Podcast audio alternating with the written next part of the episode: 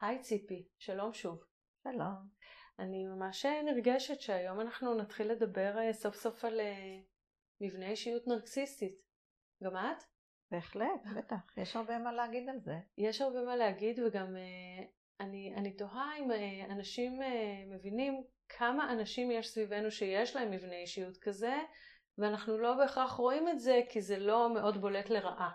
Mm-hmm. אבל סך הכל מבנה אישיות נרקסיסטית יכול להיות מבנה אישיות מאוד מוצלח ולהוביל אנשים להישגים ולחיים מאוד טובים ומלאים, נכון? בהחלט, השאיפה למצוינות, השאיפה להיות הכי, דוחפת אותנו למעלה, דוחפת אותנו להישגים, ואנשים שגם יש להם את היכולות להגיע לזה, אז הם באמת יכולים אה, להביא את עצמם ואת הסובבים שלהם למקום אה, הרבה יותר טוב. כן, בסך הכל אה, אנחנו משתמשים הרבה פעמים, אומרים על בן אדם שהוא נרקסיסט כאיזה כינוי גנאי, אבל, אבל זה לא באמת אה, משהו רע. ותהיה לו פחות יכולת להשקיע ב- בלהשיג מטרות, כי הוא, כאילו, היה בילדות שלו, הוא עשה דברים, ואף אחד לא הדהד לו את זה, כן. וזה נשמט, ואם הוא עשה או לא עשה, הוא זכה לאותו יחס, אז mm-hmm. לא... לא הצטברה אצלו איזושהי תחושה של מסוגלות וחשק וחיות ותשוקה אה, לפעול להשיג דברים. מעניין. אוקיי. אה, אז זה, זה צורך אחד. אז, אז אמרנו, הצורך הראשון הוא הצורך בפידבקים אה, ותוקף. כן, קוד, קוד אוקיי, קורא לזה כן. מירורינג. אוקיי. הצורך השני? הצורך השני זה צורך להיות קשור לדמות אידיאלית. כאילו, okay. אוקיי. קודם כל אני רוצה להרגיש שאני נהדר. הצורך השני זה להרגיש שאני קשור לאדם נהדר. כן. זאת אומרת, שיש שם איזשהו הורה שברגע הנכון ובמינון הנכון יהיה בשביל הילד כמו מישהו שהוא גדול מהחיים. סופרמן כזה. מין סופרמן כזה. אני נופל, יש איזו יד גדולה שתרים אותי ותרגיע אותי ותנחם אותי. בואי ננסה להגיד קודם כל איך נראית האישיות הנרקיסיסטית מבחוץ, איך היא נראית גם כהפרעה, אולי ננסה באמת להבדיל אה, בין אישיות לבין הפרעה, ואז ננסה להגדיר אה, איך היא נראית מבפנים, זאת אומרת איך מרגיש הנרקיסיסט, שזה יהיה מעניין בפני עצמו. אז, אז בואי נתחיל באיך נראה הנרקיסיסט, איך אנחנו יכולים לזהות מישהו שהוא ולאפיין אותו כבעל אה, אישיות נרקיסיסטית. אולי אני אתחיל בכלל מהמילה נרקסיסט, שאנחנו משתמשים בה לעיתים כמילת גנאי, אבל רק להזכיר שזה איזשהו כינוי שלקוח מהמיתולוגיה היוונית על אה, נרקיס נכון. שהסתכל אה, בדמותו, לא יכול היה להיפרד ממנה עד כן. שהוא הרעיב את עצמו נדמה לי, או... התאהב בהשתקפות שלו, כן. כן, עד מוות. משם בעצם לקוח השם, וגם אה, לא בהכרח אה, אה, להיות עם נרקסיזם זה אומר משהו שלילי. זאת אומרת, יש גם, רצוי שתהיה לנו מידה מסוימת של אהבת עצמי. זה חלק מחיוניות, חלק במושקעות בעצמנו. אדם שאוהב את עצמו, מכיר בערך של עצמו, הוא טוב לעצמו וטוב לאחרים. בן אדם יותר בריא ושיותר נעים לו גם... אה, נעים לו ונעים לאנשים בחברתו. כן. אדם אה, שיש לו נרסיזם בריא, אז אה, היחסים הבין אישיים שלו יהיו יותר נינוחים, הוא יוכל להמשיך בקשר גם אם הוא נורא נעלב או גם אם הוא נורא כועס. הוא יהיה פחות דורשני, זאת אומרת יהיו לו דרישות מאחרים כאלה שיספקו את הצרכים שלו. אבל הוא יבטא אותם בצורה סבירה, באופן כזה שאפשר להיענות אליהם. לא, זאת לא תהיה תובענות בלתי מתפשרת. Mm-hmm.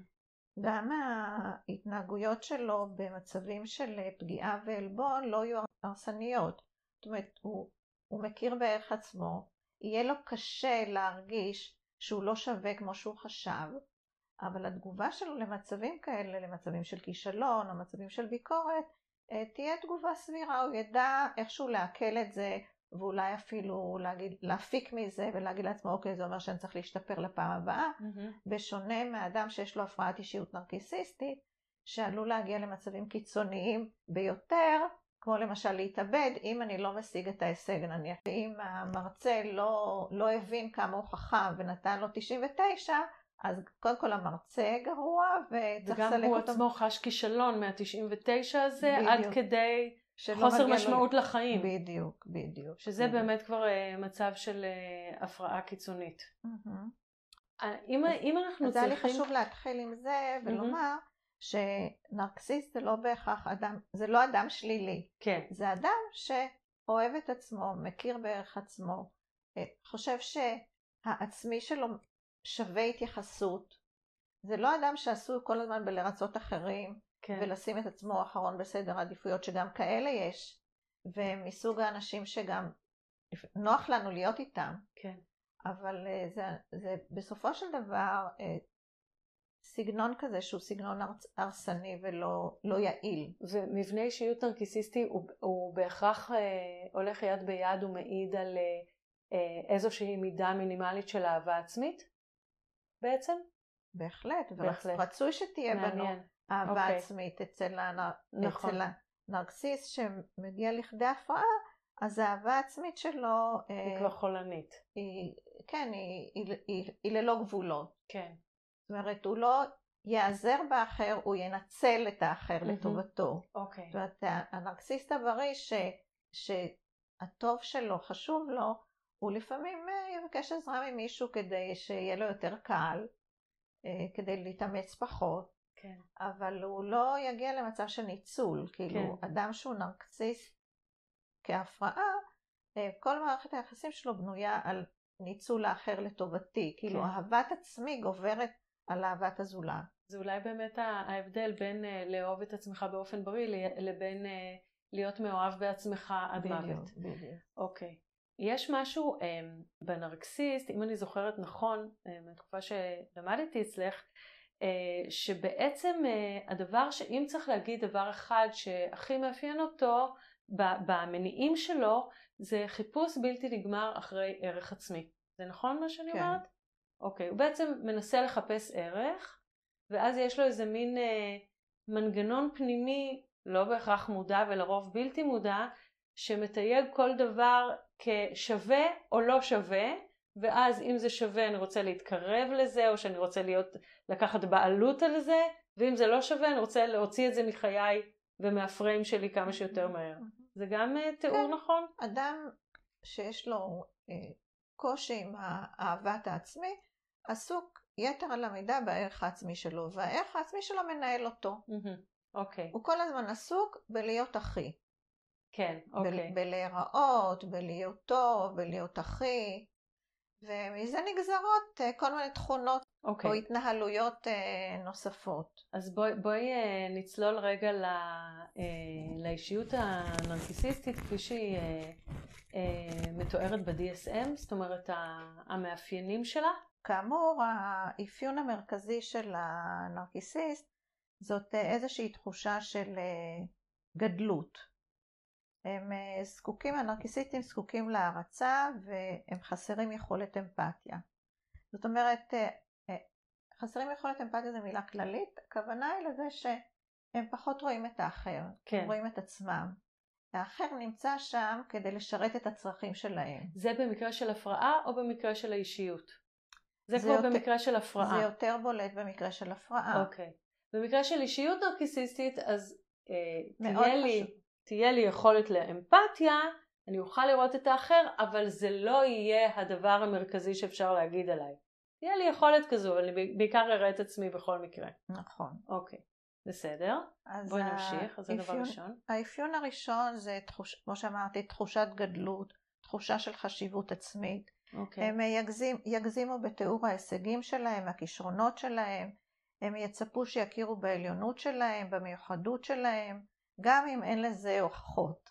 כן. אז זה גם כן הבדל נניח בין הנרקסיסט אה, אה, כהפרעה לבין האדם שיש לו אישיות נרקיסיסטית. אוקיי. אדם עם אישיות נרקיסיסטית, לרוב יש איזשהו בסיס לתחושת הגדלות שלו. כאילו הוא יהיה בן אדם חכם, אבל הוא ייקח את החוכמה שלו עוד איזה כמה דרגות למעלה. כן. כאילו... אבל הוא גם יצטרך להתבסס על משהו, זאת אומרת הוא יבין שללא הישגים והוכחות לחוכמתו, יהיה לו קשה למכור את הרעיון הזה. בדיוק, והוא גם לא יתיימר למכור אותו. כן. אדם שיש לו הפרעת אישיות נרקיסיסטית, הוא ירגיש הכי חכם, הכי יפה, הכי זה, גם אם אין לזה בסיס במציאות. אוקיי, אז זה אחד. מה, מה האפיון השני? אה, עיסוק יתר בפנטזיות של הצלחה לא מוגבלת, של כוח, של זוהר, של יופי, אהבה אידיאלית, כאילו בני הזוג שלהם צריכים להיות הכי נפלאים, הכי יפים, הכי חכמים.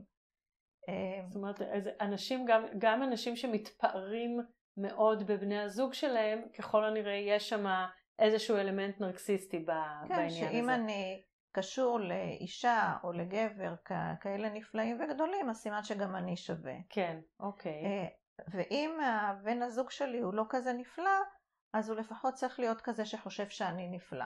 כן. כאילו הם יוכלו להיצמד גם לבני זוג או לחברים שהם מעריצים נלהבים שלהם.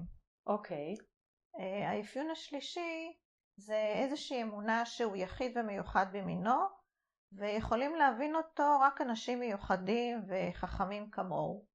אוקיי, okay. איזושהי תחושת ייחוד יוצא דופן. אני, יש את כל השאר ויש אותי. אותי, עוד אנשים שדומים לי. שכמותי, אוקיי. Okay. אז אנשים ש... שיבנו לעצמם איזה שהם רשתות אה, אה, מאוד מסוימות של קשרים של אנשים שהם תופסים כשווים או בעלי ערך ונצמדים כן. אה, אליהם. אוקיי. נניח במפגש עם אה, אה, אדם שיש לו הפרעת אישיות נרקסיסטית או אישיות נרקסיסטית כזאת אה, מובהקת, אז כשתשאלי אותו על החברים שלו אה, ועל התכונות שלהם וזה, אז הוא בעיקר אה, יציג תכונות, קודם כל הוא יציג אותה בהקצנה, ובעיקר תגובות חיוביות, כאילו אפיונים חיוביים. Mm-hmm. החברים שלי נורא חכמים, נורא עשירים, זה פרופסור כאן וההוא כן. תעשיין שם. סוג של name dropping כזה. כן, ו...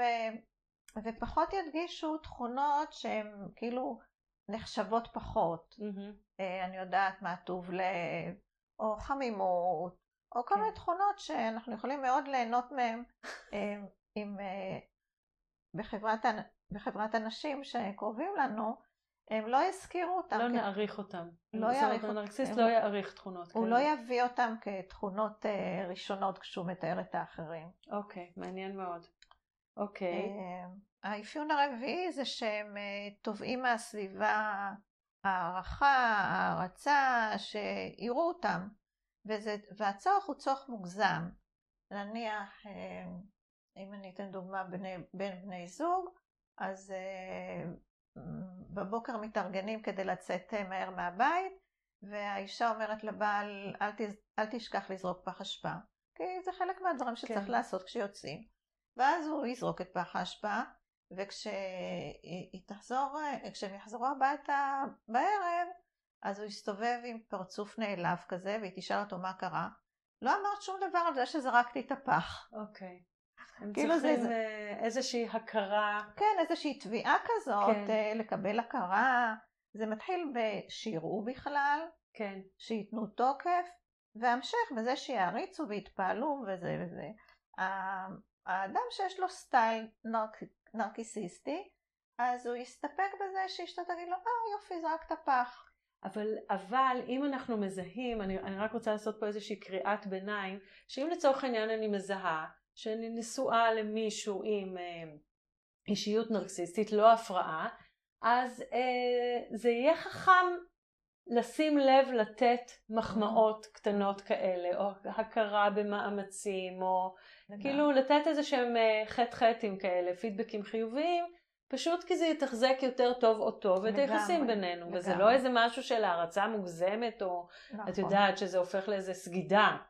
אבל, אבל זה משהו שיכול לעזור להסתדר עם הבן אדם. לגמרי. אוקיי, לגמרי. אז הנה, כבר יש לנו יהיה, טיפ טוב. ואם זה יהיה נרקסיסט אה, כאילו עם הפרעה, אז הוא לא יסתפק בזה שהיא תגיד, אה, אה ראיתי שזרקת את הפעם.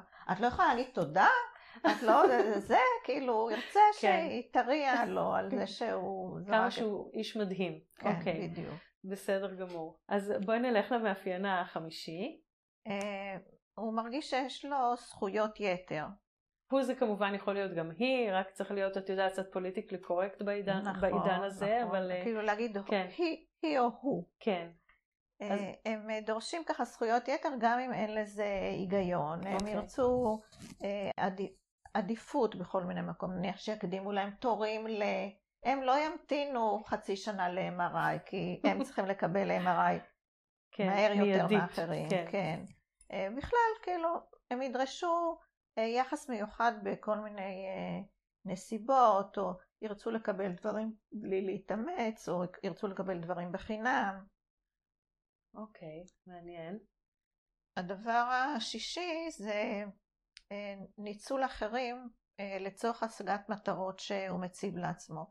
כאילו לא רואה בעיניים, אם הוא צריך להגיע למשהו ובשביל זה הוא צריך איזושהי עזרה מאחר, אז uh, הוא, הוא יעשה הכל כדי להשיג את זה ממנו בלי, בלי לחשוב עד כמה זה נוח לאחר, עד כמה... בלי יותר מדי להתחשב ברגשות. שלו. כרגע אני צריך אותך, אני אמצא את הדרך לנצל את מה שאני צריך. כן, ממקום של ניצול, ולא רק ממקום של עזרה או עזרה הדדית כזאת. כן. אה, אבל, ו, ובכל זאת אני רק רוצה לדייק פה, כי בעצם לפי מה שאמרת לי בעבר, אז בין סגנון אישיות נרקסיסטי לבין הפרעת אישיות נרקסיסטית, אז הסגנון אישיות נרקסיסטי ישתמש בתכונות של אחרים כדי להגיע למטרות שלו, ואילו בעל ההפרעת אישיות ינצל אותם ללא בושה. נכון. אוקיי, בסדר. בואי נלך למאפיין השביעי. המאפיין השביעי שהוא בולט ודיברנו עליו קצת זה חוסר אמפתיה, mm-hmm. כאילו הוא קושי לראות אה, או להזדהות אה, עם הרגשות והצרכים של האחר. אוקיי, okay. ושוב השאלה פה היא בעצם של מינון. כן. אם יש לי קושי ואני פחות רואה, או שאני ממש לא מסוגל לראות אף אחד חוץ מאשר את עצמי. נכון. אוקיי. האפיון השמיני זה קנאה באחרים, או מחשבה שאחרים מקנאים בו, או בה. אוקיי. כן. זה, זה, זה נובע מאיזושהי תחרותיות והצורך להיות הכי טוב בעצם? כן. ו- אוקיי. ובעצם זה נובע גם מקנאה, כאילו ברגע שהוא רואה שאחרים יותר טובים ממנו, אז זה, זה קשה לו, זה מעורר כאב. אה, ואז... אה, כי זה פוגע בערך העצמי, אני אמור להיות הכי טוב. בדיוק, ואז זה. כאילו הנפש הופכת את זה, ואז הוא מרגיש שהוא הכי נהדר ואחרים מקנאים בו. הבנתי. כאילו כדי לא להרגיש את הכאב. זה יכול גם להתהפך, כן. כן. כן. אוקיי.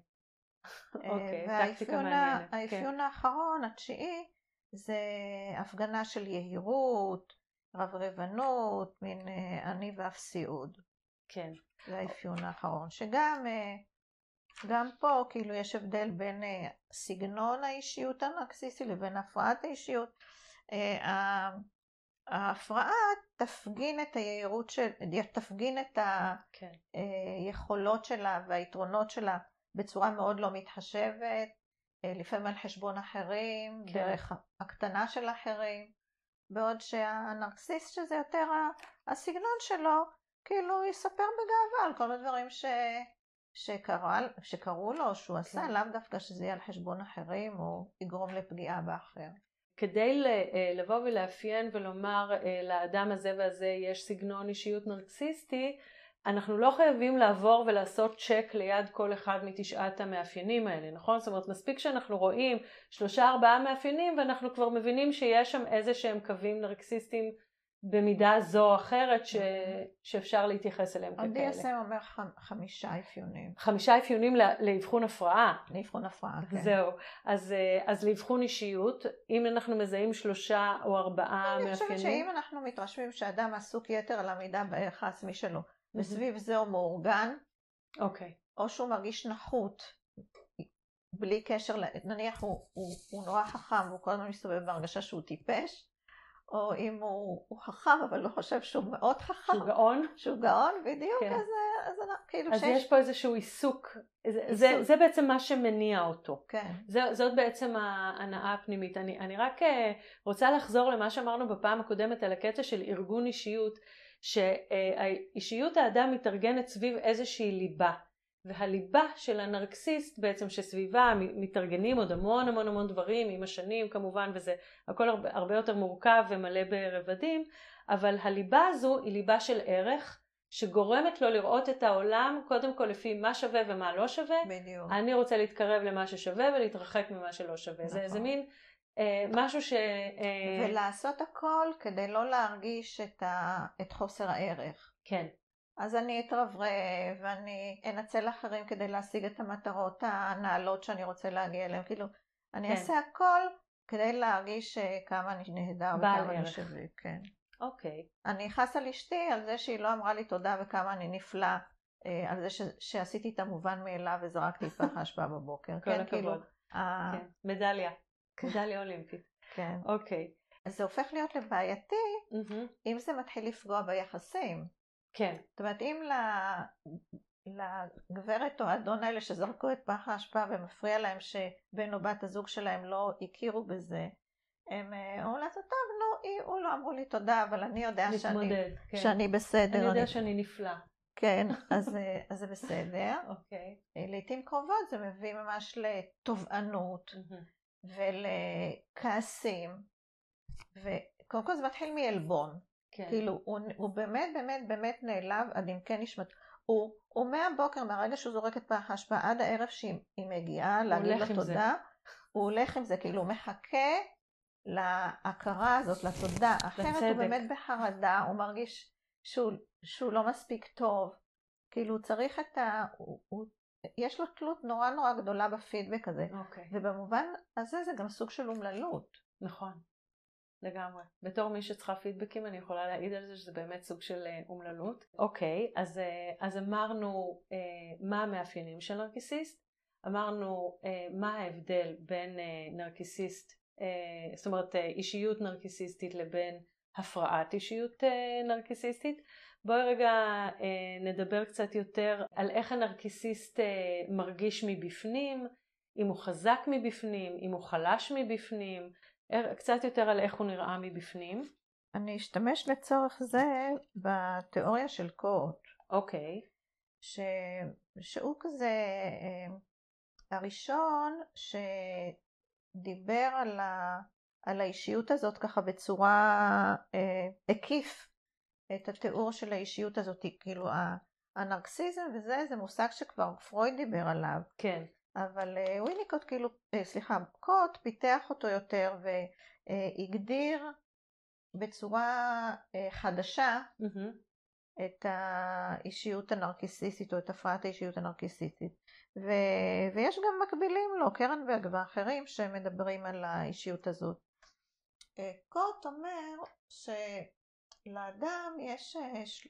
שבעצם הנרקיסיסט, מי שהופך להיות נרקיסיסט, זה אדם שנפגע בשלושה תחומים, שאני תכף אגיד אה, מה איזה הם? הם. כן. מהמם, בעצם הוא טוען שלכל אדם יש שלושה צרכים מרכזיים. אוקיי, צורך אחד, הוא קורא לה, קרא לו מירורינג, צורך אה, בנראות, צורך בהתפעלות, צורך בהכרה, צורך באישור.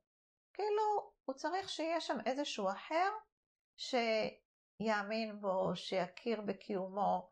את יכולה לראות את הילד הקטן שהולך ומתרחק, עושה איזה ציור, אמא תראי, כן. אמא טיפסתי, אמא אוקיי. ירדתי, אמא כן. עשיתי פיפי, אמא זה.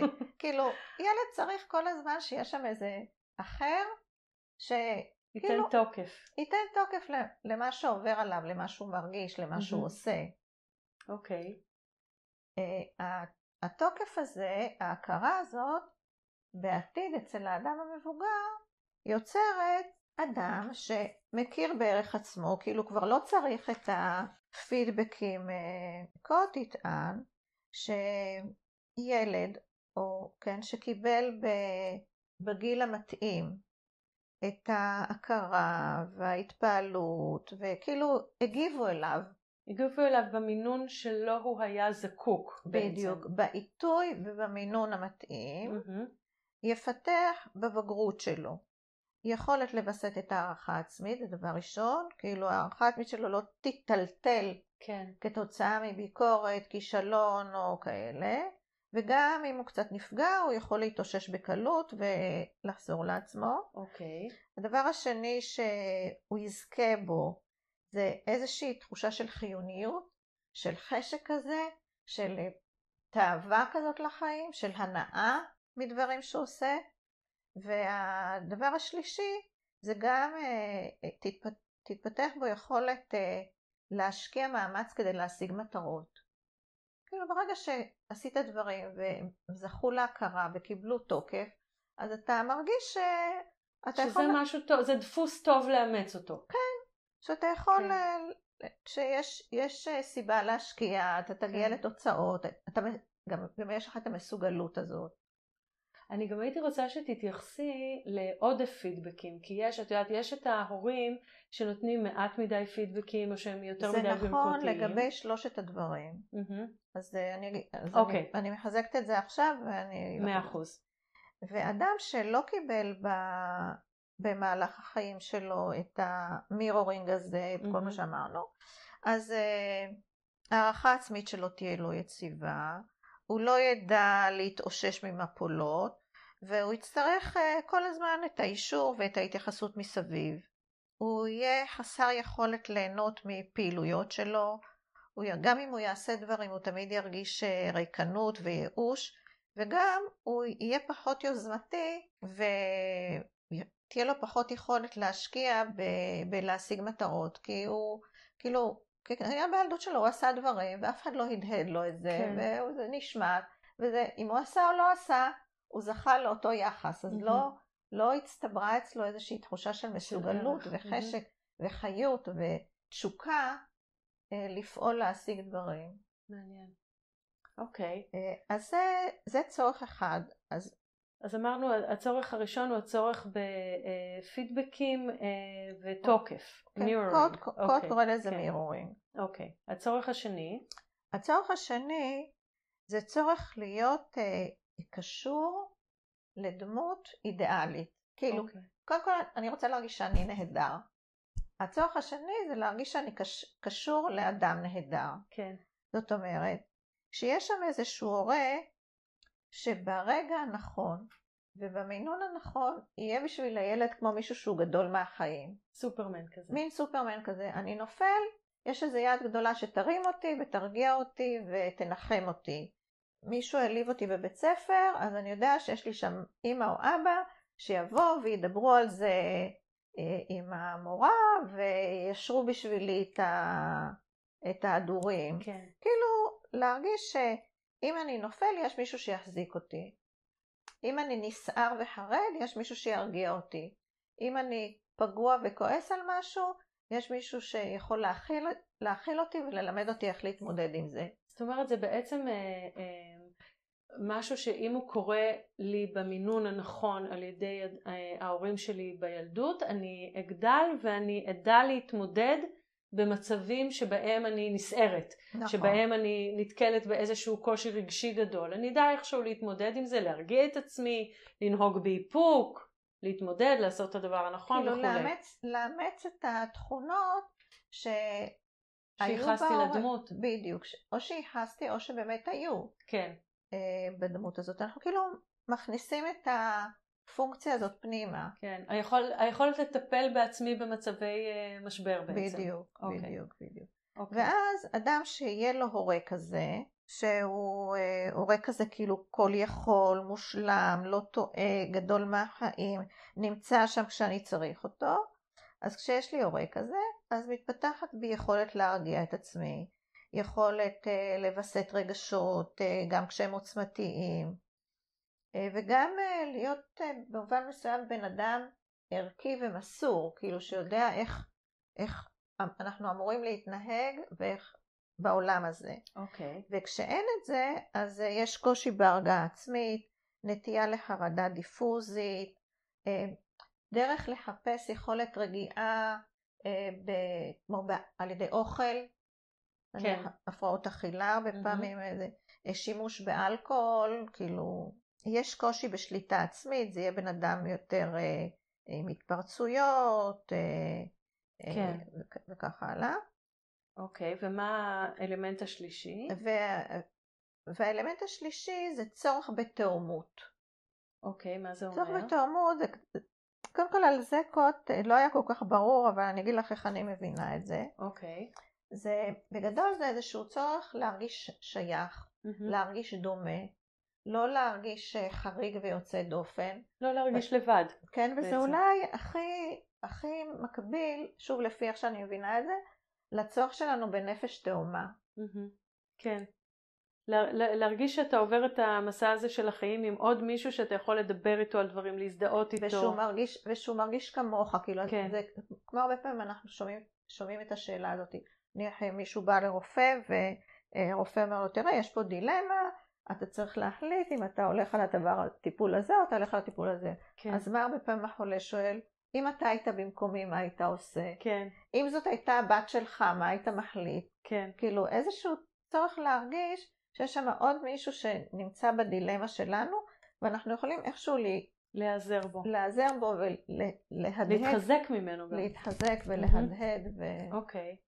אז, אז איך, אה, איך הדבר הזה נבנה גם כן, אה, בואי רגע נדבר על איך זה נבנה בילדות דרך, או לא נבנה בילדות? דרך היחסים עם ההורים. דרך היחסים עם דרך ההורים. דרך זה שאבא או אמא עושים איתי דברים, הולכים איתי לקנות בגדים ביחד, ו, אה, ואני רואה את אמא בוחרת וגם אני בוחרת איתה, ואנחנו רואים איך ההורים שלנו, נניח, לא מזמן שמעתי איזה בחורה צעירה שאמרה, זה היה נורא, שהיה לה נורא קשה בגיל ההתבגרות, אז היא אמרה, זה היה נורא, נורא עוזר לי אמא שלי הייתה באה אליי ומספרת לי שגם כשהיא הייתה בגיל ההתבגרות היה לה קשה. כן. ואת אני איכשהו תפסתי את אמא שלי כבחורה חברותית, בטוחה בעצמה, הכל כן. טוב לזה. ואני בגיל ההתבגרות שיצאו לי אחת שקונים, ופתאום, אה, ו... ופתאום נעשיתי מרגליים ארוכות מדי וידיים לא פרופורציונליות וזה, והייתי נורא מבואסת. היה מאוד עוזר לי אם, אם אימא הייתה באה ואומרת לי, גם אני הרגשתי ככה כשהייתי בגילך. כן. אוקיי. כאילו איזשהו רצון להרגיש ש, שמה שעובר עליי זה לא איזה דבר חריג, זה דבר מוכר, שיש עוד אנשים שמתמודדים, זה, זה שאפשר uh, להדהד את זה. אוקיי, אז בעצם uh, uh, אם אנחנו לוקחים את uh, שלושת המאפיינים האלה שקורות הגדיר כאלה שבונים לנו את הערך העצמי בילדות ואז uh, נשארים איתנו גם בבגרותנו, איך אנחנו אה, מש, מחברים את זה משהו. לאישיות את, הנרקיסיסטית. את שאלת עוד משהו שהבטחתי שאני אדבר עליו. איך הנרקסיסט מרגיש מבפנים. על המינונים. על המינונים, אוקיי.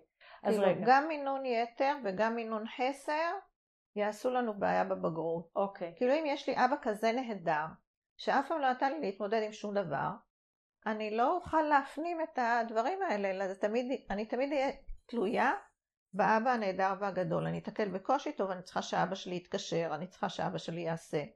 כן? כשאנחנו לא רואים את, כאילו, זה, זה נהדר שהאבא אידיאלי, אבל הוא צריך להיות אידיאלי במינון כזה, שאפשר להזדהות איתו ולחקות אותו ולהיות כמוהו. כן. ברגע שהוא כל כך נהדר, או ברגע שהוא לא נותן לי להתנסות לבד, וה... האידיאליות שלו היא לא בפרופורציה, אז, אה, אז אני לא מפתח בעצמי את היכולות האלה ונשארת תלות מאוד גדולה. תלות מאוד גדולה. ואז יש כך. לי איזשהו קושי גם לתפקד וקושי להרגיש גם ערך נכון, מן הסתם. נכון, נכון. אוקיי, אז בעצם מה שאת בעצם אומרת זה כשיש אה, אה, איזושהי בעיה של הלימה עם המינון שאני כפעוט צריך כדי לגבש את הערך העצמי שלי באחד משלושת המאפיינים האלה שהזכרת, ככל הנראה אה, תהיה לי אחר כך איזושהי בעיה שתתבטא ב, ב, באישי, באישיות הנרקיסיסטית שאני אפתח. בדיוק, כן. אוקיי. כן. זה כאילו זה התשתית. בעצם מה שקורט אמר. זה, זאת בעצם התשתית, ואז אם גם האזורים השניים האחרים לא, לא אה, מטופלים, mm-hmm. אז נניח אם תהיה לי פגיעה בערך העצמי, ואני גם כזה שלא יודע לווסת את רגשותיי כן. ולהרגיע את עצמי. אז במצבי פגיעה תהיה לי תגובת זעם לא פרופורציונלית. Mm-hmm. אני אהיה נקמני, וככה אני גם אהרוס לעצמי. כן.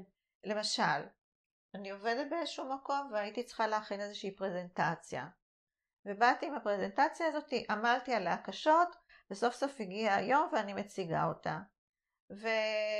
ומיד אחרי שאני מסיימת את הפרזנטציה, האנשים אה, שהקשיבו לי אוספים את חפציהם ומסתלקים לענייניהם, ואף אחד לא נשאר להגיד לי כמה זה היה נפלא, וכמה אני הייתי טובה, וכמה זה היה מעניין, וזה וזה.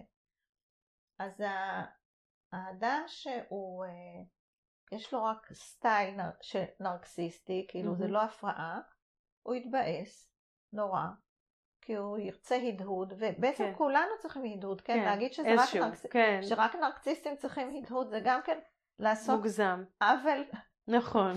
גם לאנשים הנורמליים. נכון. הנרקסיסט, ש... כאילו הפגוע בעניין של הערך, אז קודם כל הוא מאוד מאוד יצטרך את הפידבק, ואם הוא לא יקבל את הפידבק אז, הוא... אז תהיה לו מפולת. בגלל שיש לו בעיה בציר השני של ויסות, אז התגובות שלו יכולות להיות מאוד קיצוניות. החל מ... אה, אני יודעת מה, לפגוש אחר כך את האנשים וממש לזעום עליהם, אה, להתנקם בהם בהזדמנויות אחרות כדי להראות להם אה, שהם כן. לא היו בסדר. עד כדי אפילו להחליט לעזוב את העבודה.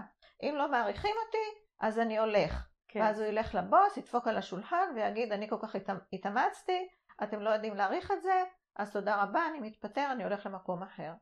אז לא השגנו פה הרבה, כאילו זה לא תגובה מסתגלת. כן.